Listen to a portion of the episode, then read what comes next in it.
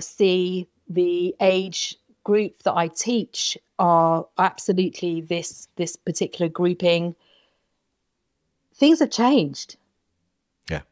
What an organization stands for, how an organization treats its people, how an organization lives out its purpose is so much more significant now than ever.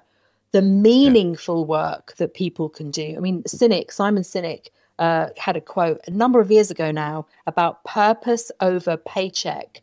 Whether we believe that or not, the fact is that if people are in a job where the organization isn't listening, doesn't recognize them, and doesn't give them the opportunity to progress in whatever way they need to progress, they are mm. leaving you because. They're not, they ain't got time to muck about. They've got lots of things they need to do. They have more information than ever. They have more mm-hmm. choices mm-hmm. than ever.